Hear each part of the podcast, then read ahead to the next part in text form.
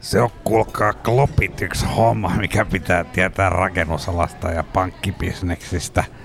Ne on kato melkein sama ala. Onko se kuullut tätä juttua? No Matti, sun jutut on sellaista luokkaa, että en mä pysty kaikkea muistamaan, mutta kerron nyt varmuuden vuoksi. No mä oon tämmöisen pistänyt itselleni ylös. Mä tätä käytän aina tois harvaa valituissa seminaarissa. Niin se, että, että siinä missä rakennuksilla korjataan kolopakkelilla, niin pankissa paikataan palo kokkelilla. Se on just noin jumalauta. Check it out, yo.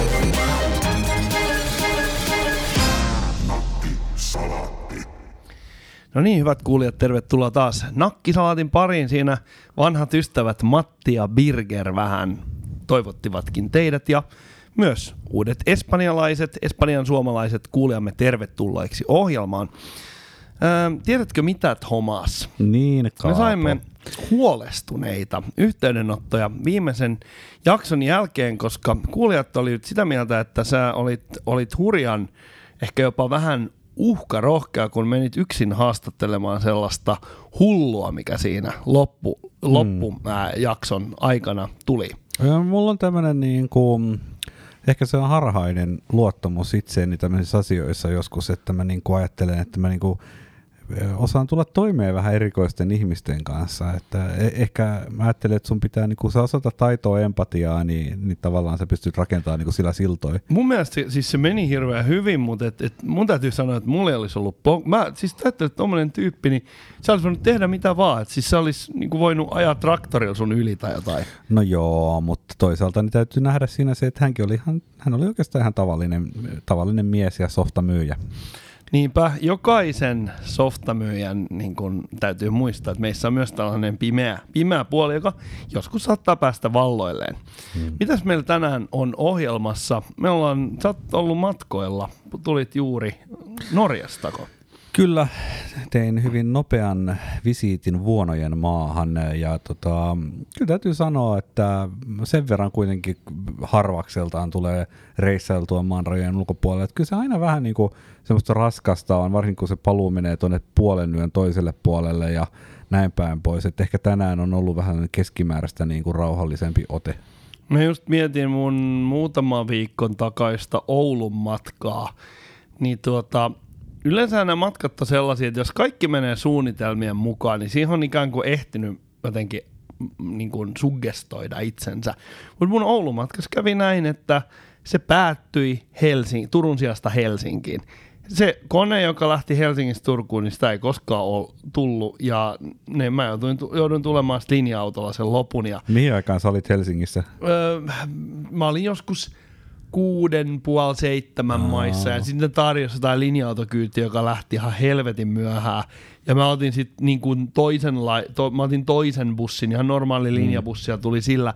Mutta se juttu on se, että tavallaan siinä vaiheessa, kun on rankka reissu takana, niin tosi pieni muutoskin niin kuin huonompaan, niin se hajottaa ihan helkutisti. Joo, se on hyvin opettavaista. Tota, ää, mulla itse asiassa onkin tästä tämmöinen loppukaneetti tällä matkalla, koska sitten kun se bussi oli ajellut tuohon Turun bussiasemalle ja se oli jotain päälle yksi yöllä ja mä olin hyvin väsynyt, mä olin jo hieman siinä bussissa nukkunut. Ja sitten mun täytyy ottaa taksi siitä kotiin. Ja nyt menemättä sen kummemmin yksityiskohtiin, niin ää, taksin suoritus ei ollut kovinkaan vahva.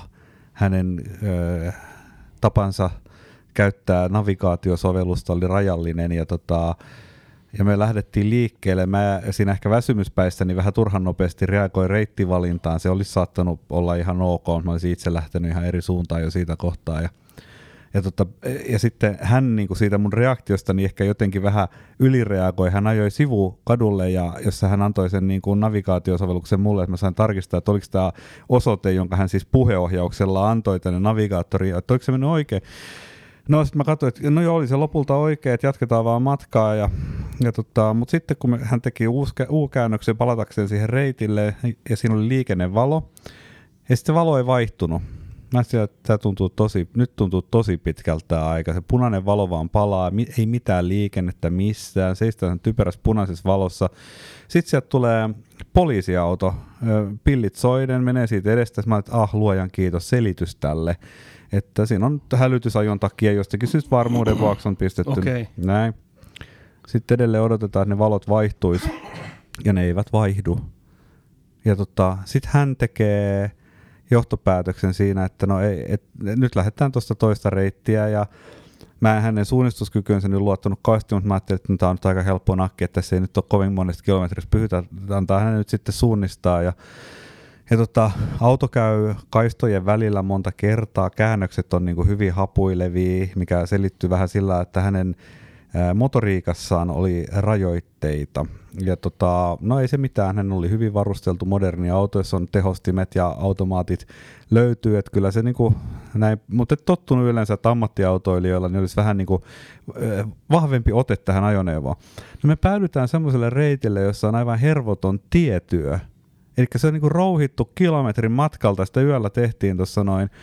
Niin tota, Sitten sit mennään siellä ja aina kun se asfaltirouhinta alkaa ja loppuu, niin siinä on sellainen hyvin jyrkkä tömähdys. Se tuntuu tosi ikävältä ajaa semmoiseen, ellei osaa hidastaa kauniisti. Ja, ja no hän ei todellakaan osannut. Ja sitten me mennään semmoisella uuden karheella Volvo Farmarilla niin kuin sellainen niin kuin töks semmoisia seitsemän sentin niin kuin teräviä kulmia. Ja joka ikinen pysähdys, jonka hän muutenkin teki, oli sellainen äkkijarrutus. Sen lisäksi me käytiin kaistojen välillä vähän väliin.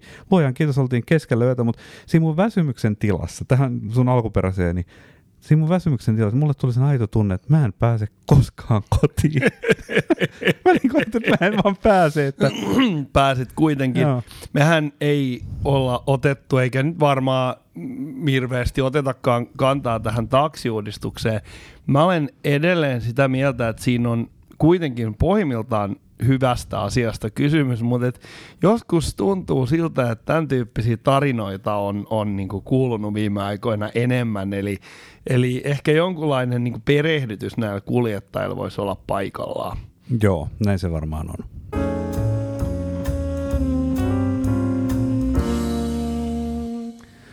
Kaapo, voisitko kertoa jonkun hauskan jutun? Hauska juttu, hauska juttu. Hakusessa löytyi, hauska juttu löydetty. Ää, mä huomasin, tämä on tämmöinen sukupolvien ero, että et ei, ei me, minun ja sitten ää, nykyajan yliopisto-oppilaiden välillä nyt ei ole ihan sukupolvellista, mutta puolikas löytyy. Ja tuota, mä olin opettamassa tuossa viikolla ja tapahtui semmoinen hauska juttu, että me oltiin vanhassa matemaattis-luonnontieteellisen tiedekunnan, joka on siis nykyään luonnontieteiden ja tekniikan tiedekunta. Me oltiin sellaisessa matlun aikaisessa niin kuin 70-luvun karmivassa betoniloukossa, mikä on siellä yliopiston mäellä. Ja, ja ne luentosalit on varustettu varmaan joskus 80-luvulla. Ja sieltä löytyi tällainen täysin tuttu arkipäiväinen laite, kun tämä, mikä se nimi on, semmoinen kalvoheitin. Kalvoheiti, joo, josta jot- jotkut käyttää termiä olan yli heitin. Kyllä, mutta et, mä, mä kutsun sitä kalvoheittimeksi. Ai, mulle tulee hyvin elävä muisto, mutta mä jatkan ja, ja, ja tosiaan, niin, niin mä niinku kiinnitin siihen huomioon ja mä rupesin vähän niinku kattelemaan sitä ja siinä oli just semmoinen tauko siinä luennolla, mä päästin ne oppilaat vähän hengittämään muutakin kuin sitä homeista sisäilmaa ja sitten kun mä tulin takaisin, tai ne tuli takaisin, niin mä olin kumartunut siihen ja ihmettelin sitä. Ja sitten tuli toinen nuori nainen kysymään, niin opiskelija kysymään, että niin, et mikä toi laite niin kuin oikeastaan Joo, joo. on?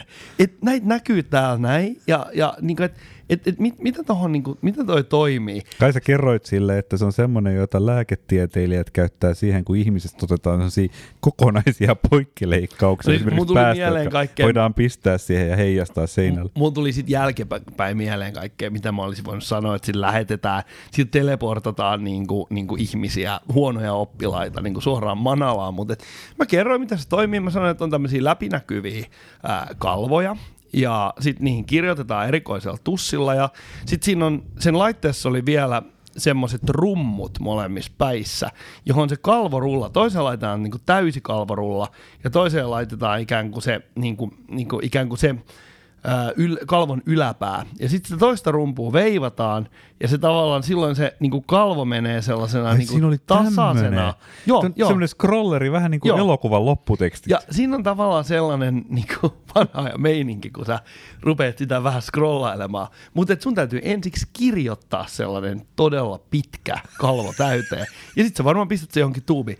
Ja tämä oppilas oli täysin epäuskoinen sen suhteen. Ja Niin. mä rupesin miettimään siinä sit sitä, että hän sitten meni paikalle ja jatkettiin. Ja meillä oli vielä, niin kuin me puhuttiin jostain siis todella moderneista asioista, niin se kontrasti oli aika iso. Toi, mutta toi on just, eikö se aika herättävää, että sä olet noin ikivanha ihminen, Ja että minä muistan aivan hyvin, kun kansantaloustieteen lehtori Kivistö käytti sitä, tiedätkö vaikka se olisi se sama laite. mulla on muuten just, mutta nyt on niinku, että on yksi aika ja toinen aika, mutta siihen väliin osuu kato joku siirtymä. Et, niin mulla on muisto, mikä liittyy siihen siirtymään, koska minä olin nuorena konsulttina. Olin tota sellaisessa tapahtumassa, joka oli, tämä oli varmaan vuonna 2000, hyvin alkuvuonna 2000, ei kun hetkinen. No joo, sanotaan näin, leikitään näin, että alkuvuonna 2000 elektronisen kaupan yhdistyksen, mä en tiedä onko semmoista niinku konklaavia enää olemassa, mutta se oli elektronisen kaupan yhdistys ja oli elektronisen kaupan yhdistyksen seminaaria. Minä istun siellä puku päällä, vieressäni toinen samanlainen 20 räkänokka, jolla myös oli puku päällä. Ja me odottimme, ku, kuuntelimme esityksiä mielenkiinnolla elektronisesta kaupankäynnistä. Ja sitten sinne saapui eräs guru puhumaan. Siis tämä koko huone oli täynnä niin kuin pukuihin pukeutuneita hyvin tärkeitä ihmisiä. Sitten sinne saapui Alex Nieminen, jolla oli päällään siniset farkut ja valkoinen neulepaita. Ja kun muut olivat siihen asti pyöräitelleet nimenomaan niin kuin PowerPointteja, siihen ajan PowerPoint oli olemassa silloin, Mm, ja PowerPoint-animaatiot oli uutta ja freshia. niin, niin Alex Nieminen läväytti semmoisen A4 kokoisen tyhjän muovikalvon olan yli heittimelle, veti taskustaan tussin ja sitten alkoi selittää ja piirsi siihen samalla. Ja mä ajattelin, että vittu, toi on kyllä niinku kooleen jätkä, mitä on nähty vähän aikaa missä. Uh, vähän sama kuin mä puhuin silloin joskus 30 jaksoa sitten tästä Vallasvaarasta, joka, piti, niin tää, joka, joka Joo. houkutteli näitä koodareita siihen Microsoft al- sisällön tuotanto niin kuin Joo, joo. ekosysteemi. Ja hänellä oli kaikki mahdolliset hienot nämä PowerPoint-animaatiot, ja sitten hän niin kuin, tavallaan elehti niiden animaatioiden niin kuin, ta, niin kuin samaan aikaan. Et jos siihen vaikka ikään kuin ilmestyy alavasemmalta niin kuin joku tämmöinen tekstikupla, niin hän tekee semmoisen niin kuin alavasemmalta yläoikealle sellaisen niin kuin liikkeen, kun se tulee sinne. Onko, onko ne sellaisia dramaattisia, vähän niin kuin tällaiset show-taikurit, ja niin kuin David Copperfield? Ei, ei, ei mutta se oli, se, oli tosi, se oli tosi hyvä. Se oli ihan sairaan hyvä. Mä vannon, että Microsoft-ekosysteemi ei kuollut sen takia, että se jätkä hoiti hommas huonosti. Se oli ihan sairaan hyvä. Mä, mutta se koko suku on ihan äärimmäisen laajakasta. Mua niinku yhtään ihmetytä se, mutta et, et, et siis mä tartuin nyt tuossa äskeisessä jutussa niin tähän hänen vaatetuksensa. Niin.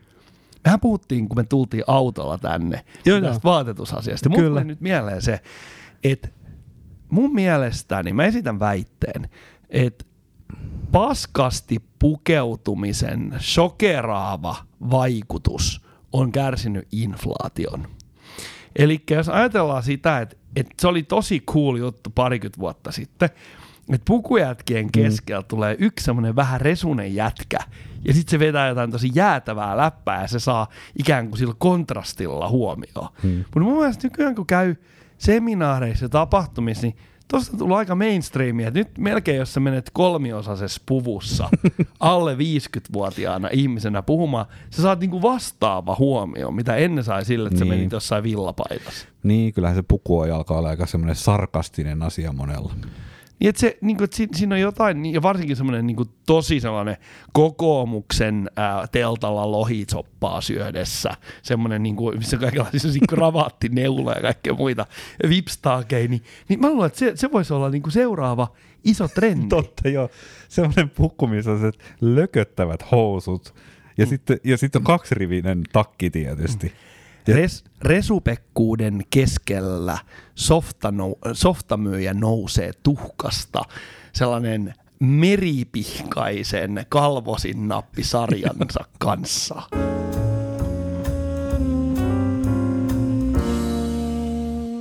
Sä kerroit jotain ihan kammottavaa tuossa pikku hengähdystauolla. Sä sanoit saanees ilmoituksen puhelimeen siitä, että joku ihminen oli avannut sinun lähettämän sähköpostin. Ja mä olin tästä täydessä tietämättömyydessä, että mitä ihmettä, miten tommosia ilmoituksia voi saada.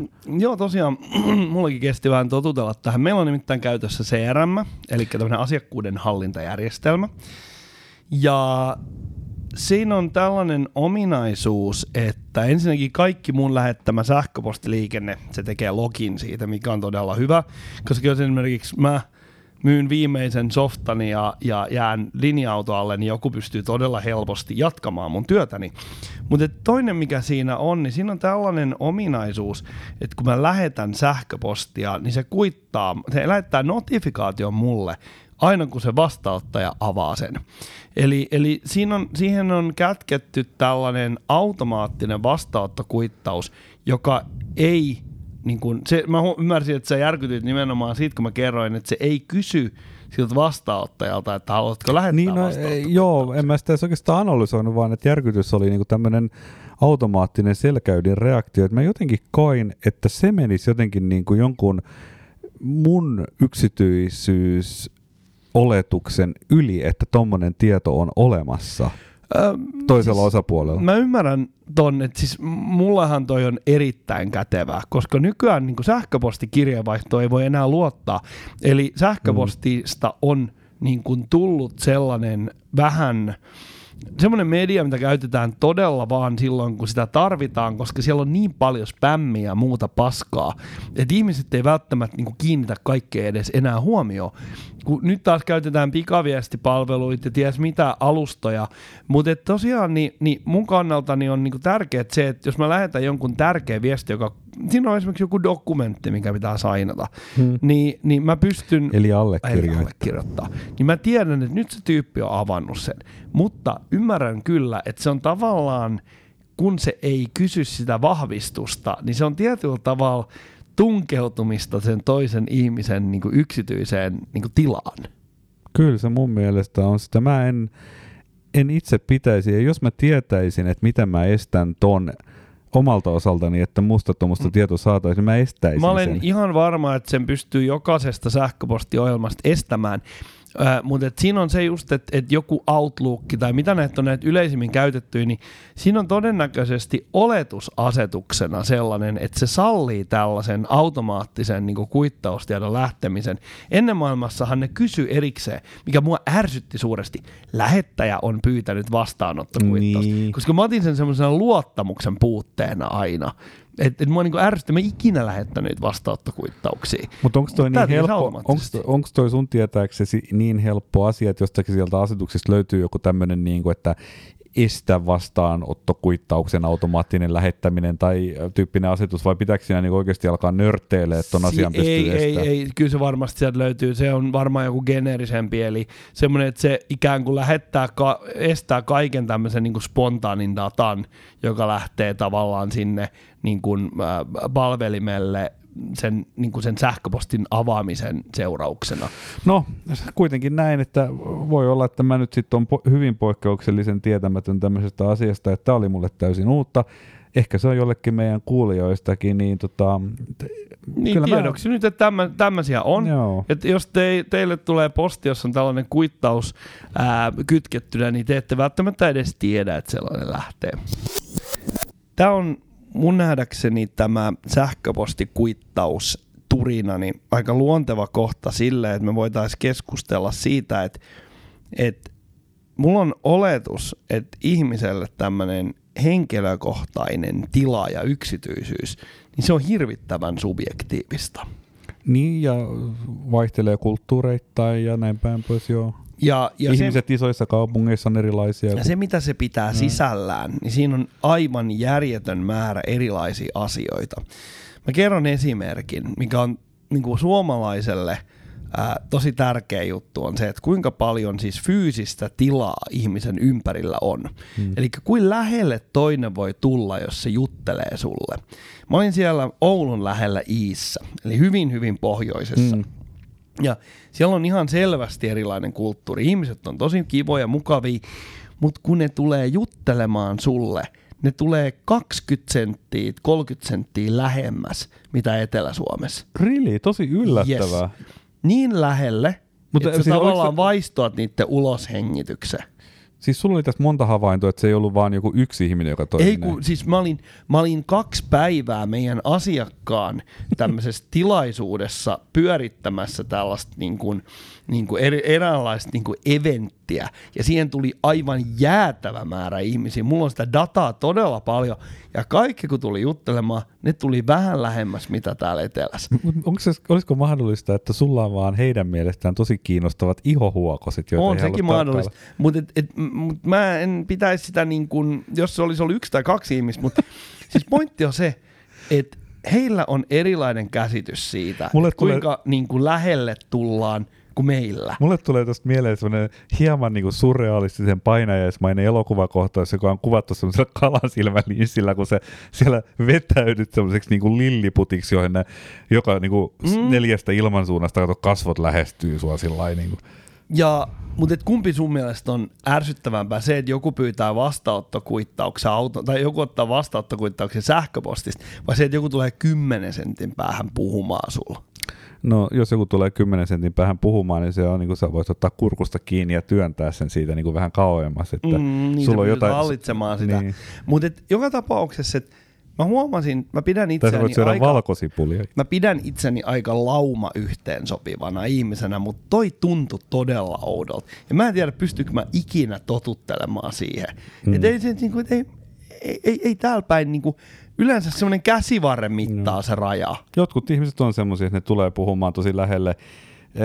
Itse asiassa nyt kun mä ajattelin, niin munkin tuttava piirissä on pystyn nimeämään muutaman ihmisen, jotka, joilla tämä niin kuin asenne tähän asiaan on eri tai kuin mulla itsellä, että mä niin kuin en halua, että joka, joku tule, ketään tulee hirvittävän lähelle. Mun mielestä säännöt menee silleen, että jos puhutaan, niin se on käsivarren mitta, mm. mutta sitten jossain tilanteessa niin kuin ruuhkabussissa tai hississä, kun ollaan lähempänä, niin silloin katsotaan vähän toisaalle. Eli mm. sä et ikinä seiso hississä sillä, että sulla on rintama suuntattu suoraan jotain toista tyyppiä päin. Siis sehän on aivan niin kuin, se on todella ku- kuumottavaa, jos näin tapahtuu. Joo. Mitä muita yksityisyyden niin kuin, tämmöisiä asioita meillä on? Öö, mulla tulee mieleen niin kuin, tosi monta esimerkkiä kerrostalokulttuurista. Et mm. Esimerkiksi tervehtiminen käytävällä. Mm. Et se on sellainen, niin kuin, että jotkut ihmiset ahdistuu siitä, kun toinen tulee ja se tervehtii niin kuin, tilanteesta riippumat. Ja mun mielestä on taas ihan normaalia, että tervehditään. Joo, sitten ihmiset, jotka julkisissa kulkuvälineissä puhuvat työasioitaan, niin tota, mä en tiedä minkä takia, osittain se här- ärsyttää sen takia, että joskus siitä tulee sellainen korvamato, josta on vaikea päästä jotenkin irti ja keskittyy omiin asioihin, mutta joku, joku siinä risoo, koska siinä on joskus vähän niin kuin sitä miettiä, että eikö se ihminen nyt oikeasti tiedosta, että oikeasti muut kuulevat ne asiat ja, ja eikä ne ole niin vaikeita päätellä aina, mihin ne liittyy, kun musta tuntuu, että ne ihmiset kuvittelee. Sitten toinen on se, että onko siinä joku sellainen niin kuin pieni leveilyn elementti niin kuin tavallaan huudella jotain asioita, että vitsi kun tässä on nyt kaikenlaisia tärkeitä asioita hoidettavana, että onko se joku sellainen, se on vaan se, mihin mä oon monta kertaa kiinnittänyt huomiota, mun mielestä niin kuin ihmisten pitäisi silloin painua johonkin niihin puhelukoppeihin tai johonkin sinne käytäville, varsinkin jos on siis pitkä puhelu. Mä tunnistan tosta sen leijuntaelementin, koska mun mielestäni todella helposti, varsinkin niin kuin uransa alkupuolella olevat nuoret miehet on tällaisia, hmm. että ne mielellään niin kuin puhuu kova ääneen kaiken maailman niin kuin ikään kuin jollakin semmoisella yleisellä tasolla, että tässä tehdään vähän bisnestä ja tässä ollaan siellä tässä. Sitten kun ne tulee 40 ikään, niin ne yleensä ne äänet alkavat vähän, vähän niin kuin hiljentyä. Mm. Mutta on todennäköisesti, tämä liittyy siihen samaan ilmiöön, mistä me ollaan aikaisemmin puhuttu. Eli korostetaan kiirettä ja sen kautta sitä niin kuin omaa asemaa ja korvaamattomuutta. Ja sitten ylipäätään sille, että tässä niin kuin bussissakin mä vaan niin kuin hoidan näitä asioita ja, ja ilman mua niin kuin tämä maailma ei pyörisi vittu sekuntiakaan, vaikka aivan varmasti pyörii. Joo, no sitten näitä tämmöisiä yksityisiä esimerkkejä tulee mieleen, että menet johonkin lounaalle. Mä en nyt ajattele semmoista tyypillistä tylsää perustyömaan ruokalaa, mitä tuolla on. Mä ajattelen jotain semmoista, missä on vähän enemmän erilaisia ihmisiä. ei suurempi hajonta. Ja, mutta kuitenkin, että pöydät ovat hyvin täynnä, ja sitten kattelet siinä, saat vaikka jonkun toisen kanssa, että vähän, että no hmm, mihinkähän tässä nyt mahtuisi. Ja sitten siinä on joku semmoinen, no tuossa olisi vähän isompi pöytä, ja siinä on vain kaksi ihmistä, vaikka pyöreä pöytä, että, että no mennään tohon noin. Ja sitten sitten siellä anteeksi, että, että hän varmaan mahtuu ja sitten kaikki on tietysti kohteliaista, juu, juu, juu, juu, että istukaa, istukaa. Ja, ja sitten se on, vähän kaikki on vähän sellainen nyreissä, että mm, nyt ei pysty niinku rauhassa puhumaan niin kuin olisi halunnut ja jotain muuta. Ja melkein poikkeuksetta se tilanne kuitenkin kääntyy sillä tavalla, että sitten näiden entuudestaan tuntemattomien ihmisten kanssa vaihdetaan ensin ehkä joku latteus, joku on ilmoja pidellyt tyyppinen asia, joku havainto ehkä siitä paikasta ja jotain, ja sitten jo jonkun tämmöinen assosiatiivinen mylly pyörähtää ja siitä syntyy keskustelu, joka voi olla lyhyt, mutta se on enemmän kuin sitä semmoista niin kuin vaan pikkustelua ja pikkusten puhumista. Ja se tavallaan niin kuin, ähm, negatoi, tai se niin kuin tavallaan tekee siitä kaikesta sen ikävyyden arvoista, jota, ikävyyttä, jota ei koskaan ollutkaan. Mitä ikävää siinä nyt pitäisi olla, että sä istut joidenkin ihmisten kanssa samaa pöytään, mutta mä väittäisin, että siinä on vähän sellainen, niin kuin, että se, se murtaa sen oletuksen, että sä oot ajatellut vaikka mennä keskustelemaan jonkun tietyn ihmisen kanssa. Mutta sitten aina kun sä luot kontaktin uusiin tyyppeihin, sitten niin kuin siinä voitetaan pieni luottamus, että noi ei olekaan nyt niin kuin puukottamassa meitä selkää ja, tai ne ei ole jostain niin kuin ulkoavaruudesta, vaan ne jakaa tämän saman kulttuurin ja jotain. Että nämä on niin kuin, ihan niin kuin ihmisiä niin kuin mekin, niin sitten se muuttuu heti positiiviseksi kokemus siinä. Tähän tästä niin pöytään istumisesta. Mulla tuli tänään hyvä esimerkki. Mä olin erinomaisessa lounasravintola Arvosessa Puutorin laidalla. Ja siinä on sellainen ongelma siinä paikassa, se on ehkä ensisijaisesti takeaway-paikka. Se on tosi vähän asiakaspaikkoja, mutta mä haluan aina syödä ravintolassa. Mä en ikinä tuo ruokaa kotiin tai niin kuin haisemaan tai, tai ylipäätään niin kuin mitään ruokaa vie sen ravintolan ulos. Joo. Niin mä sitten vähän stressasin, että miten mä pääsen istumaan ja sitten mä pääsin, mutta et siinä kun mä kyttäsin sitä paikkaa, mä huomasin sen, että miten suomalaiset täyttää pöydät. Eli jokainen haluaa istua ikään kuin mahdollisimman loitolla toisistaan. Hmm. Ja, ja tässä on todella suuri ero, koska silloin kun mä oon Vietnamissa – ja mä näen, että mitä vietnamilaiset menee pöytään. Niin kun, vaikka sieltä tulee lounasravintolaan täysin randomeista suunnista, täysin toisilleen tuntemattomia ihmisiä, ne täyttää ne pöydät samalla tavalla kuin sotaväessä. Eli sieltä taimaisesta nurkasta ensimmäinen tyyppi menee taimaiseen nurkkaan ja ne rupeaa täyttämään aivan tappituntumaa sitä paikkaa. Ja ne tekee näin, vaikka ne tietäis, että se ravintola ei tuu täyteen. Ne menee yhteen ja ne mm. jotenkin niin kuin luontaisesti niin kuin täyttää sen tilan eri tavalla, mitä suomalaiset. En, en tiedä, miten he sen mielessään tulkitsee tai e, mitä siinä on taustalla, mutta mulle tulee tuosta mieleen, että tuossa on kyllä jotain semmoista aika hienotunteista ja nöyrää, koska se tila, missä syödään, hän on tämmöinen yhteinen jaettu resurssi ja jos sä täytät sen systemaattisesti, niin sä helpotat kaikkien muiden tulemista ja menemistä siihen, etkä sä tavallaan niin tee itsestäsi numeroa, mutta jos sä ootkin sillä niin tuut vähän henkseleistä pidellän kiinni ja sitten että sä, minulle kapteenin pöytä ja niin meet siihen ja näin päin, pois sitten levittelet tätä roskia ympäri. Niin vähän niin kuin Matti ja Birger, mitä Matti ja, ne tekee. Matti ja Birger on aivan täysin sikoja. Pitää kovaa ääntä. Mutta se just, että et, et ajattele mikä karhun palvelus se suomalainen tapa täyttää pöydät yhdistettynä tähän suomalaiseen yksityisyyden vaatimukseen, mm. mikä karhun palvelus se on sillä ravintoloitsijalla. Siellä lounasravintola arvoisessa, mä niin kuin heti mun ekana tuli mieleen, että tää on aivan täynnä tää paikka, että tää on kuin vasaralla lyöty. Mutta sitten kun mä rupesin laskemaan, niin siellä oli kuitenkin yhdeksän vapaata paikkaa. Ne oli vaan eri pöydissä ne vapaat mm. paikat. Mutta periaatteessa ihmiset silti mieltää, että se paikka on täynnä. Ne yhdeksän paikkaa jää täyttämättä ja se on niinku ihan joo, jäätävä joo. hyvinvointitappio niin kuin kaikille osapuolille. Vietnamilaiset olisi hoitanut se homman ilman mitään niin kuin kitinöitä niin paljon tehokkaammin. Joo, mutta toi just toi niinku tavallaan tuommoisen jaetun yhteisen resurssin käyttäminen, niinku, että on tietoinen siitä, että miten sitä itse käyttää, niin siinä on kyllä aika paljon muista niinku avaimia jonkinlaiseen hienotunteisuuteen, mikä mun mielestä on jopa semmoista, että ei se ole ei se ole kulttuurisidonnaista, vaan sehän on oikeastaan aika loogista.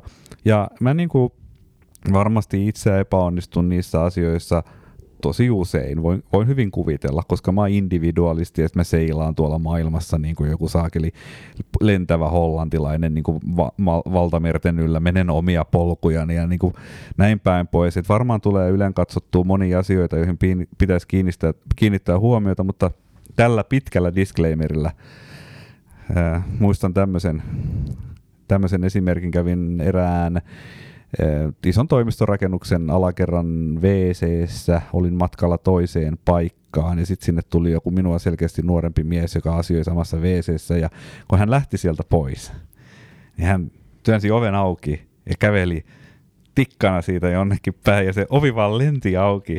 Ja siinä ei ollut sellaista ovipumppuja, joka olisi vetänyt sen automaattisesti kiinni. Sitten mä katsoin sitä niin kuin sen jätkän perään, että on toi nyt yksi helvetti, että on kuitenkin miesten huone, että se olisi varmaan kiva, että se ovi olisi kiinni. Ja hänelle ei tullut mieleenkään, että hänellä olisi sen verran vastuuta tästä niin kuin yhteisestä tilasta, että kun hän on kuitenkin tietoinen olento ottanut siitä ovesta kiinni avatakseen sen edestään, että sitten kun se murtosa sekunti meni ja hän on mennyt kynnyksen yli, että se vastuu kantaisi siihen, että hän myöskin pistäisi sen takanaan kiinni. Mutta mä en tiedä, onko tämä itsekyyttä vai onko se vaan sellaista niinku ihan vaan, että tavallaan, että ihmiset Ajatuksissaan ole. Joo, joo, on, Se on on, ihan on. sama juttu kuin kun Mutta tota, mä haluan sanoa, että siinähän se pointti on, että jos sä haluat olla hienotunteinen, eh, kun sä oot julkisessa tilassa, jaetussa tilassa, mm. niin sä et itse asiassa ehkä sais olla hirveän nuppoutunut niihin omiin ajatuksiin, vaan sun pitäisi antaa huomiota niin sille. siinä pitäisi tavallaan ajatella sitä ikään kuin yhteisöä. Tämä niinku vastaava tilanne on, tulee jonotuksessa. Jos Mm. jonotetaan johonkin tällaiseen asioiden hoitoon, vaikka pankkiin tai lentokentällä tällaiseen asiaan, missä niin kun pitää selvitellä, että mihin vittuun mun lentokone jäi, kun ei sitä tullut. Tiedätkö näitä transfer des- deskejä? Mm. Niin siinä näkyy se hyvin, että kun ihminen seisoo siellä jonossa, se suuren äänen ihmettelee, että minkä takia noi ihmiset, jotka on nyt tuolla palveluvuorossa, minkä takia ne jää sinne jaarittelemaan ja ne ei niin kuin, tämä homma ei mene tehokkaasti mm. eteenpäin. Tai pankissa, jos joutuu hoitamaan siellä pankkilattialla asioita. Et kylläpäs noin mummot nyt vois vaan niin kuin keskittyä raha-asioiden hoitamiseen ja vähemmän kertoa omiin kuulumisiin. Mutta sitten kun itse on siinä Niin. palveluvuorossa, kaikki tämä unohtuu, koko maailma on siinä vaiheessa se oma tilanne. Ja siinä saattaa käyttää ihan järjettömästi turhaa aikaa kaikkeen tämmöiseen vastaavaan. Se on ihan sama juttu tämä ovi. Että se voi olla, että siinä itse vastaavassa tilanteessa, kun on ajatuksissaan, niin siinä toimii täsmälleen samalla tavalla. Joo, jostakin kuulin niin kuin semmoisen, että aggressiota aika usein selittää se, että on odotuksia muita ihmisiä kohtaan. Ja se tavallaan, kun sitten ne muut ihmiset ei kohtaa niitä sun odotuksia, niin sä tuut aggressiiviseksi. Ja Herra Jumala niin kuin liikenne on niin omiaan synnyttämään tätä. Ja jostakin syystä niin mulle tulee päällimmäisenä mieleen näin turkulaisena niin Aurajoen ranta, jossa on paljon kevyttä liikennettä, varsinkin kesäisin, niin, niin sitten se siinä se semmoinen, että kun siinä on hyvin eri nopeudella kulkevia tyyppejä, jotkut kävelee, jotkut kaahaa pyörillä kauheasti, niin se on tavallaan jotenkin semmoinen harmillinen, että siinä on yleensä hirvettävän kivaa, mutta itsekin tuppa, tuppa alkaa risomaan monta kertaa, kun miettii sitä, että eikö toi nyt voisi mennä vaikka vähän hitaammin, että toi näyttää vähän niin kuin huolestuttavalta ja näitä tilanteita on siinä. Kyllähän liikenne, mun, mun mielestä varsinkin kun katsoo esimerkiksi liikennekeskusteluja erässä turkulaisten liikemiesten suljetussa keskusteluryhmässä ja sitten vähän avoimemmassakin keskusteluryhmissä, niin kuin esimerkiksi Facebookissa, niin kyllä mun mielestäni tuntuisi siltä, että liikenne, niin kuin se parhaiten sitä kuvaava niin kuin substantiivi on konflikti. Mm. Et siinä on koko ajan, siellä on niitä erityyppisiä liikenneinfran käyttäjiä, ja niillä on jokaisella se sama juttu, että kun minun vuoroni on, niin sitten maapallo saa pysähtyä, kaikki voi muut haistaa paska, minä ajan nyt tästä. Mm. Ja sitten toinen on tämä, että on ne odotukset, jotka on kuitenkin niin kuin tosi yksipuolisia, mitkä kohdistuu muihin. Ja sitten kun ne muut vähänkin tekee jotain eri tavalla, ne vähän väärää aikaa laittaa vilkun päällä tai vähän väärää aikaa niin kuin, niin kuin painaa jarru, niin aivan hirvittävä semmoinen niin aggressiopiikki tulee. jotenkin siitä niin kuin ajatuksesta ja huomiosta, että aggressiivisuus on monta kertaa jotenkin seurausta siitä, että odotukset, mitä toisille ihmisille on ladannut, niin ne ei, ei toteudu. Niin toinen puoli, mitä on itse miettinyt joskus, kun on miettinyt tämmöisiä, mm, että mitä tarkoittaa esimerkiksi niin kuin ego, niin mä joskus omissa kelailuissani päädyin sen tyyppiseen ajatukseen, että, tai joku minäkuva, että se on niin kuin tavallaan semmoinen, että mikä on sun kuvitelma siitä, että mitä odotuksia muilla on sua kohtaan. Ja se on uskomattoman, äh, uskomattoman kierron rakenne sen takia, että se on ihan varma, että kaikilla on näin. Kaikilla on koko ajan joku arvio käynnissä siitä, että mitä he it, siis arvioivat sitä, että mitäköhän muut multa odottaa. Ja sitten ne kuvitellut odotukset aiheuttaa ahdistusta. ihminen koko ajan peilaa itseään. Siis ihan fyysisesti peilaa konkreettisesti, mm. mutta tämähän on nimenomaan sitä, että erilaisissa tilanteissa mä, mä, mä koko ajan painin sen kanssa, että miten mun menee. Mm. Että onks tää nyt, meneekö mä nyt, niin onko mä nyt oikealla tiellä. Kun mä esimerkiksi myyn softaa, niin mä oon saanut siitä tosi hyvää perusteltua kritiikkiä, kun mä olen hakenut niin kuin eri taholta niin kuin sparrausta. Ja just siihen, että mä tavallaan keskityn liikaa pieniin yksityiskohtiin ja tavallaan jään niin kuin selittämään jotain täysin irrelevantti asia. Se, ja se johtuu siitä, että kun mä puhun ihmiselle, niin mä peilaan koko ajan itseäni, että miten mulla menee. Ja sitten mä saatan tehdä väärin johtopäätöksiä, että mun täytyy jotenkin niin kuin lisätä sitä ikään kuin detailitasoa. Joo. Mä jotenkin tulkitsen vastaanottajan mikroilmeitä väärin. Ja sitten mä loppujen lopuksi mä menen semmoiseen ihmeelliseen niin kuin yksityiskohta nurkkaukseen, josta mä en oikein pääse enää pois. Joo, ja sitten se ei vie tavallaan sitä niinku kiinnostavaa tarinaa eteenpäin. Siis mä sain tosi hyvän äh, mentoroinnin itse asiassa tänään. Ja siinä äh, tämä henkilö, joka on siis aivan ihastuttava, mutta hän on niin vaatimaton, että mä en paljasta hänen henkilöllisyyttä. Hän on erittäin menestynyt liikemies. Niin hän sanoi, että, että, että hän antoi esimerkin, että kun mä, hän arvioi mun niin kuin myyntipitchiä. Ja mä, hän sanoi, että mulla on vähän semmoinen, että vähän niin kuin mä myisin lomamatkaa.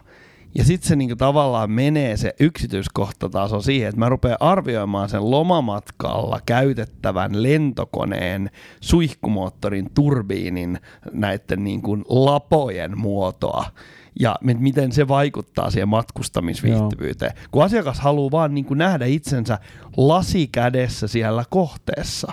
Joo. Et, et, ja tähän niinku kammottavaan tilanteeseen mä päädyn sen takia, että mä peilaan itseäni liikaa ja mä teen siitä väärin johtopäätöksiä. Niin. Joo, ja sitten siinä on niinku tavallaan se, että myöskin semmoinen liiaksi mailan puristaminen niinku siinä, että ei, ei pysty lainkaan pistämään sivuun sitä niinku konkreettista tavoitettaan. Että jos, jos se on esimerkiksi niinku kaupan klousaaminen, niin jos sä joka hetki vaan mietit sitä, että, että millään mitä sä teet ei ole mitään muuta arvoa, kuin, ei, kuin se klousaaminen. Kaikki muu on lopulta vaan niin kuin väline arvo siihen. Mm. Niin tavallaan se jotenkin johtaa harhaan, koska silloin sä, siinä ei anneta sille vastapuolelle itse asiassa niin kuin tilaa äh, näytellä sitä omaa rooliaan ihmisenä. Eli tota, tä, tä, tästä tulee tämmöinen, mä törmäsin tähän tänään itse asiassa LinkedInistä ja sitten mä, siinä oli tämmöinen vi, pieni videonpätkä, jossa ihminen kertoi tämmöistä neuvoa ja sitten mä totesin, että tämä pätee itse asiassa hirveän hyvin yhteen keissiin, jonka kanssa mä teen tällä hetkellä työtä, koska me olemme siinä tulleet sellaiseen johtopäätökseen, että sen kyseisen asian markkinoinnissa tämmöinen niin kouluttaminen, kouluttava tyyli on hyvin tärkeää. Ja tämä LinkedInissä törmäämäni juttu meni näin, että siinä kerrottiin siitä, että paljon tärkeämpää markkinoinnissa usein, paljon toimivampaa kuin se, että sä yrität tavallaan niin kuin työntää sitä tuotetta asiakkaalle, niin on vaan valistaa sitä asiakasta. Ja silloin se asiakas saa arvoa siitä uudesta tiedosta. Se osaa tehdä parempia valintoja, mutta se psykologisesti se toimii niin, että kun hän näkee, hän kokee, että siinä on ollut arvo, mitä hän on saanut, niin ihminen sosiaalisena eläimenä haluaa olla vastavuoroinen ja se alkaa pikku, se, se että se on saanut sulta jotain arvokasta, niin se johtaakin siihen, että se haluaa tehdä sun kanssa kaupan, Mm. vaikka ne jopa ne absoluuttiset ehdot ei olisi ne parhaat ja, mahdolliset. ja siinä, siinä samassa tilanteessa se ikään kuin myynnin kohde, niin hän tekee myös ikään kuin itsenäisen päätöksen, kun hän on saanut sitä ikään kuin tietoa sinulta, mm. Niin silloin hän tekee tavallaan, ottaa sen niin kuin pallon ja tekee sen tiedon perusteella niin kuin päätöksen. Sen sijaan, että jos niin kuin hirveä semmoinen puhelinmyyjä tyyppinen luukutus, niin silloin se niin kuin transaktio syntyy siltä, että se vaan ikään kuin myöntyy tai jotenkin silleen, niin kuin, niin kuin, niin kuin silleen alistuu siihen niin ja sanoo, no okei, no tehdään sitten kaupat. Se on erilainen, mm. tietenkin vähän niin kuin eri asioita myydään eri tavalla, mutta et mä ymmärrän, että tuossa on, tossa on myös sitä ikään kuin ää, päätöksenteon niin kuin sen itsenäisen päätöksenteon ää, niin kuin mahdollisuuden antamista sillä vastapuolelle. Joo, kyllä joo, että sä voit niin kuin luottaa siihen, että sun ei tarvi joka ikistä elettä ja merkkiä tulkita tai miettiä, onko se nyt vahvistus positiiviseen vai negatiiviseen, että sä vaan tarjoilet hyviä asioita siinä määrin kun pystyt ja luotat, että se on toinen osapuoli ja järkevä ihminen ja se vie sen se vie sen siihen suuntaan, kun sen asian on luontevaa kehittyä, mutta tästä niin kuin myyntiasiasta mä ehkä haluaisin palata tähän niin kuin, ehkä näin lopuksi, tämmöiseen niin kuin nojatuoli filosofiseen eh, elämykseen tähän, liittyen tähän näin, että nämä odotukset muita ihmisiä kohtaan ja niin kuin ahdistuksen lähteen, aggression lähteenä tai jonkun tämmöisen niin kuin, ö, itseluottamukseen liittyvän pelon lähteenä, että mitä hän noin musta, mitä hän noin musta ajattelee. Ihminen on sosiaalinen eläin. Niin, ja tämä muuten liittyy tähän, tähän yksityiseen tilaankin.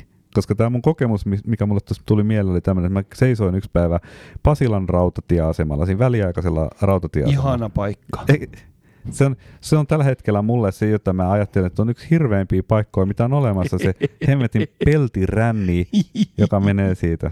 Joo. Kyllä. Niin minä seisoin siellä ja pid, pid, pidin sadetta. Mulla oli just sen verran vähän, mulla oli niinku liikaa aikaa, että mulla oli tylsää, mutta mulla oli liian vähän aikaa, että mun olisi kannattanut oikeastaan poistua siitä asemalta mitään, varsinkaan kun sieltä tuli paljon vettä. Ja siinä mä totesin, että mua vähän niin kuin, siinä ei ole mitään mukavaa paikkaa olla. Kaikki penkit oli täytetty tai mun suomalaiseen makuun ne oli vain liian täynnä. Ja tota, sitten mä seisoskelen siellä käytävän reunalla, mutta sitten menee koko ajan vähän niin kuin ihmisiä, joten mä olin vähän niin kuin ihmisten tiellä.